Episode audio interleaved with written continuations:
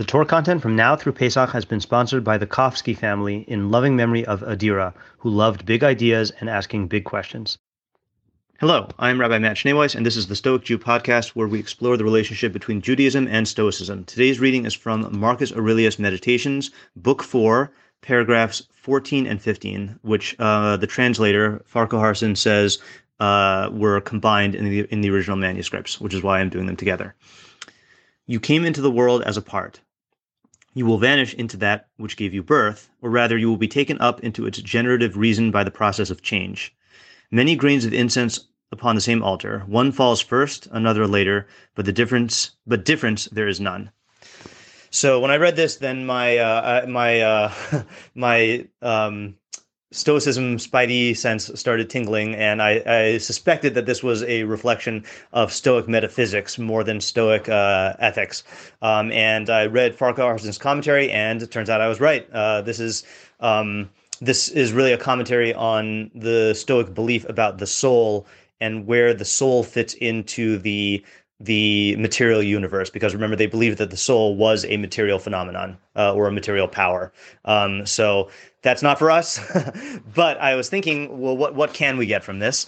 Um, and i think that the um, the the emphasis here the thrust is really that you live we live in a, in a universe of uh, of, as the Rishonim said, of generation and corruption. I mean, really, it's a phrase from Aristotle that things in the material universe come into being and they pass away. And and you, uh, at least your body, is a part of that. Um, and uh, and remembering that phenomenon um, does two things at the very least. Number one, it keeps you humble. okay, it helps you realize that you're you know you came into existence and you will one day go out of existence, at least in terms of your your the physical self, um, and you are subject to all the processes of generation and corruption. Um, I'm reminded of the Rambam in um, in the Moreh Nevuchim 312 when he's talking about uh, the types of harm and loss and uh, and destruction which are caused by the fact that man is a material body in a material universe. And the Rambam says we've already shown that in accordance with the divine wisdom, Genesis can only take place through destruction, and without the destruction of the individual members of the species, the species themselves would not exist permanently.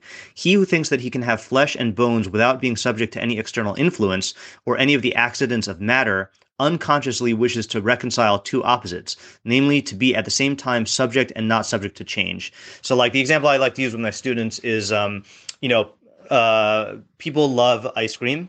Lots of people love ice cream, um, and uh, but uh, one of the one of the downsides of ice cream is that it melts, right?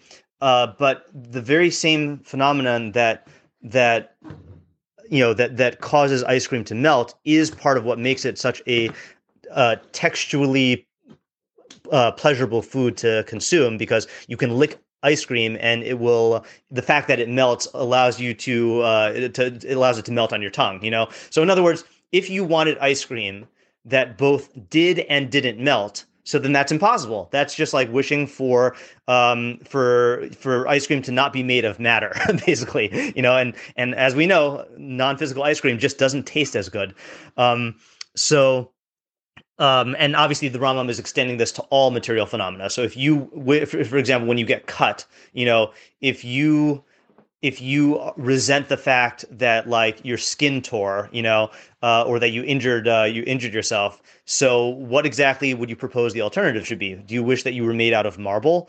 Um, if so, then like you wouldn't be able to move, you know. So the the nature of of the material of which your body is made is subject to generation and corruption. It has certain particular properties, and uh, and and you can't wish to both have and not have those properties. You know, all material things have limitations, and that's that's the quote unquote cost of being a material being in a material universe uh, that's subject to generation and corruption.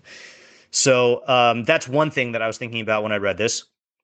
Um, another thing is the uh, the Ibn Ezra's intro to Koheles, uh, which concludes with the following statement. He says, "Every act done by a created uh, created being is impermanent.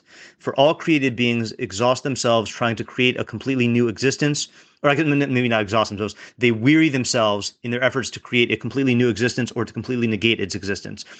Rather, all of their actions are but an imitation, an image, and an accident, separating that which is combined and combining that which is separate, moving that which, which is at rest and bringing to rest that which is moving.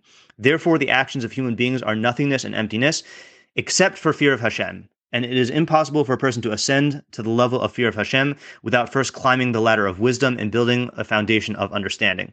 So, this is again the Ibn Ezra's intro to Koheles, and he really learns the entire Koheles is about the the uh, the contrast between the impermanence of the physical world, which is a world of of of you know coming into being and passing away, and then the existence of the soul, uh, which through its knowledge uh, is permanent and gains existence after the death of the of the human. You know, so so remembering this phenomenon, remembering the, the, this thing that Aurelius is talking about, that that our bodies are subject to coming into being and passing away, should cause us to focus on on the part of us that does not pass away, which is our tselem elokim, which is our our our God given intellect uh, that seeks truth and can and can uh, for its own sake and can grasp uh, uh, abstract uh, conceptual knowledge, which which lasts beyond death. Um, and so, so Aurelius reminding himself of the fact that his body is subject to change. I mean, Aurelius would would would say that his soul itself uh, is. Is, uh, is is subject to the same phenomenon of, of coming to being and passing away, but we disagree with that. We say that the soul is eternal. Um, the last thing I'm thinking of here is when he says, uh, "You came into the world as a part." Uh, you will vanish into that which gave you uh, into into that which gave you birth, uh, or you will be taken up into its generative reason by the process of change. So there, I'm, I'm reminded of one of my one of my uh, favorite uh, quotes from Albert Einstein. Uh, he says, "A human being is part of a whole, called by us the universe, a part limited in time and space."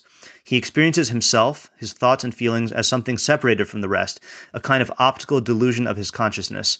This delusion is a kind of prison for us, restricting us to our personal desires and to affection for a few persons nearest us. Our task must be to free ourselves from this prison by widening our circles of compassion to embrace all living creatures and the whole of nature in its beauty.